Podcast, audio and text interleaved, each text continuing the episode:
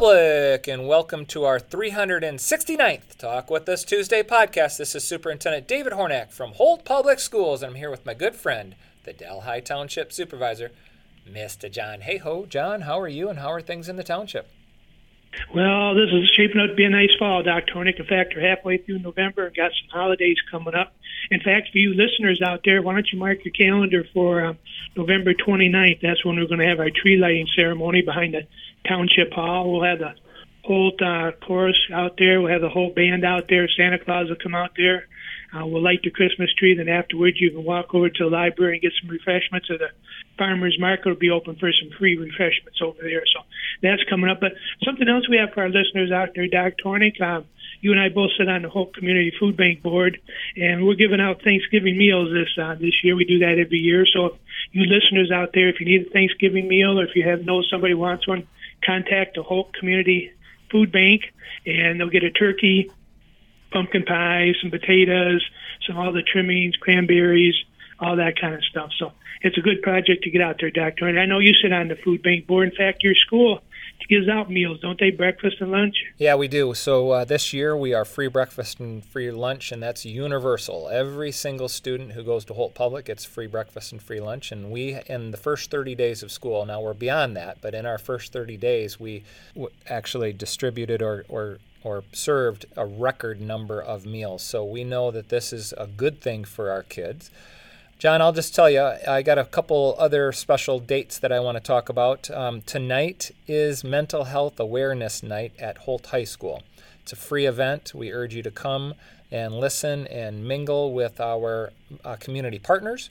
Last week we had Dawn Haddad on. She's the Director of Development at Ele's Place, and she spoke highly of our partnerships and the need to talk about grief when there is death, we really do need to help our students understand it's okay to grieve and, and talk about death. I'd also just like to then say tomorrow is an early release day, that is the 15th of November. And then this weekend is the final three shows of the high school musical Sweeney Todd. So, Sweeney Todd was uh, on stage last weekend, and they'll be on stage this coming weekend.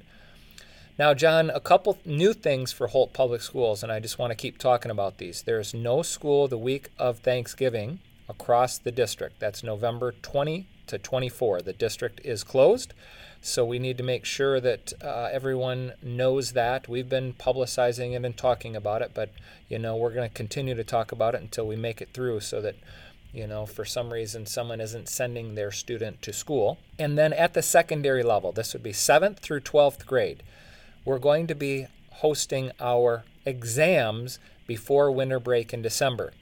So our kids will work continue to work hard through the end of you know this particular semester and we will have exams on December 20, 21 and 22 and then we go on a well-deserved winter break. So you know, it's an exciting time to be a part of Holt Public Schools. We have some real innovative things going with, uh, you know, the high school musical on stage, the mental health night, and, and of course, you know, we appreciate our community that, you know, finds ways to support us by making sure their kids are accounted for on an early release day so that our faculty and staff can go to professional development on, on those periodic Wednesdays. So that's it on my end. John, anything else on yours?